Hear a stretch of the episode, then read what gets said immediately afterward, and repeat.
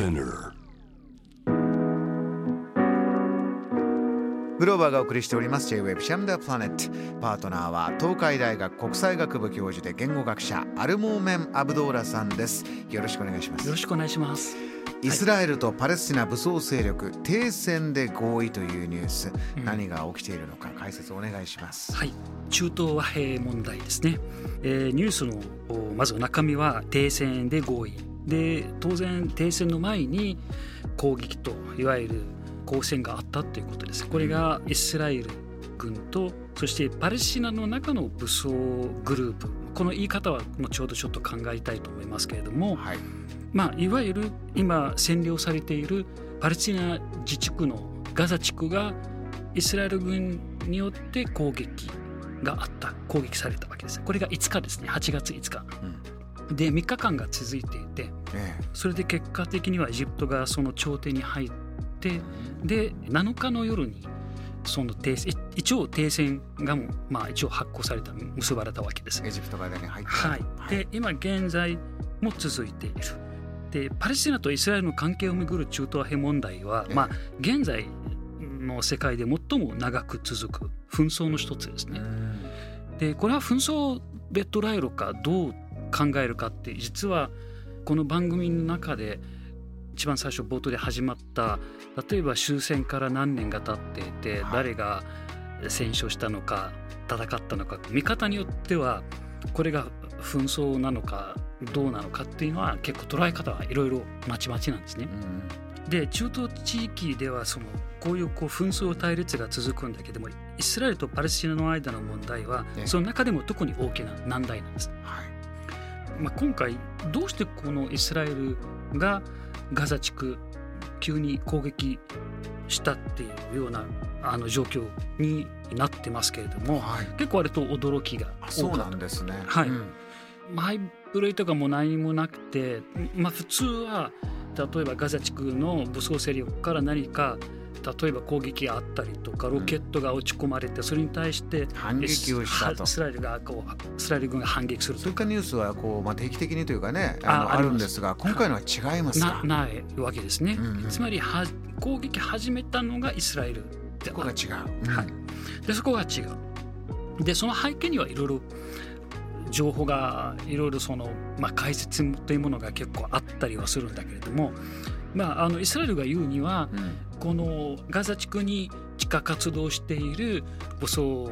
まあ、勢力が、まあ、近くにイスラエルを攻撃する計画があったから先行してこう攻撃したというのがイスラエルの言い分なんですね。なるほどただそれによってですねうんかなり民間のいわゆるガザ地区の市民がですね相当被害が出ています。で被害はまあかなり15人の子供が含まれていて44人が死亡している。で民間人などこう360人が怪我をしている。これは新しい話じゃないけれどもただ私は思うんですけれどもはい。こう同時に今ウクライナ、まあ、ロシアによってかなり苦しめられている。そして攻撃無実な人たちが、まあ、いわゆる被害が広がっているこの2つをこう並べて考えた時にはどうして同じように世界は起き止めないのかなというのが、えーいつも思います、まあ、ダブルスタンダードというものの一つのかなり典型的な一つの例になってしまいます。うん。で結果的にはエジプトとイスラエルの間は平合意を持っているので、まあ、調停に、あのいつも入るんですけれどもはい。どっちの言い分っていうよりもこの悪循環はいつまで続くのかっていうのがすごくやっぱりいつもこのニュースを私があの見るたびに、まあ、見るたびっていうか、まあ、自分正直当事者の一人であるという意識を持っているわけですね。あのモーメンさんはあのこの番組東海大学の教授言語学者としてこうしてお話しいただくときにいつもご紹介しますけれどもいろいろな通訳をしてこの紛争をしている場所でじゃあどういう交渉をしてどうまとめるかその最前線にもいくつもいらっしゃって、こういう時にどういった言い分が難しいのかでまとめるためにはどういうことが必要なのか何か肌で経験して感じたことどんなことありますか？結構あります。私はあの特にパレスチナ関連の通訳は結構多くて、はい、まあ、アッパス議長の通訳をほとんど日本で来日した時には私が担当してたんですが、まあ、思うには、やっぱりさまざまな利害関係が絡んでいてで本気でこう和平結ぼうっていうところにはまだ行ってないんですね。状況としては条件のこうどちらが有利に運ぶか、うん、その駆け引きということなんでしょうか？まあ、イスラエルとしては思うんですがこれは私の考えで思いますけれどもこの自分がこう結びたい和平とパレスチナが考えている将来の国家の形っていうのは全然違うわけなんですね。ですからまあこれは本当にそうやって話して和平を結ぶっていうのは普通の論理ではあるんだけれどもやはりもともと交渉するっていうのはこう弱い人とその強い人と交渉って成り立たないわけですね。そこはフェアな話はやしようがないですね。明らかに一方が、例えば武力で強い場合には。はい、うん、で私が一つが非常に、まあ、このニュースも当然何度もねあの今まで一方的には、まあ、まずはイスラエルという国はパレスチナを占領している。これは事実です私の言い分ではない。国際社会によってこう決定されている話ですから。ですからパレスチナの今の状況っていうのは占領されている国、まあ、占領されている地域。ですから抵抗する権利も当然保障されている国際社会によって、そのあたり私たちなんかどっかで忘れちゃうと言いますかね。届かないことがあって。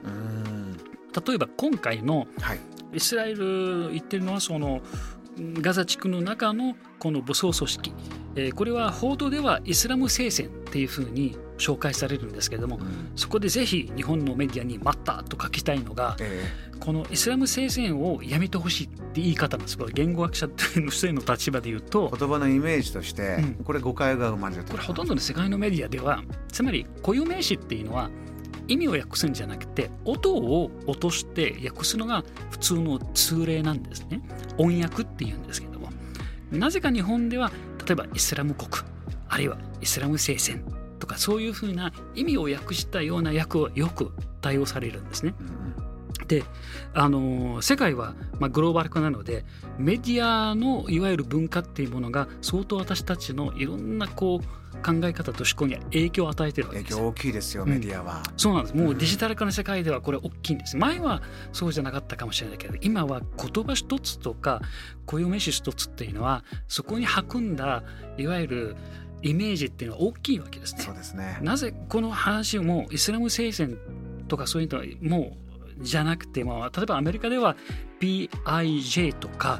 あるいはジハードっていう、まあ、アラビア語をこう音で表したりとかぜひあの日本のメディアもそこに意識を持ってで私たちもそれを読んでる時もやっぱりある程度ここは少し意識を持った方がもし私たちがこの世界一つつなげていきたいと思うならやっぱりそういうそれぞれの立場から考えていかなきゃいけないんじゃないかなと思います。うん、あとはこれはやはりこういう訳っていうのはあんまり正しくないと。思うなぜかっていうと、ええ、聖戦という言葉はないんです。アラビア語あのイスラムには。そういった文化をまた誤解することにもなるしこの言葉を気をつける。どうして気をつけなければいけないかというところにこのニュースの向こうが今起きているところが見えます。JAM The Planet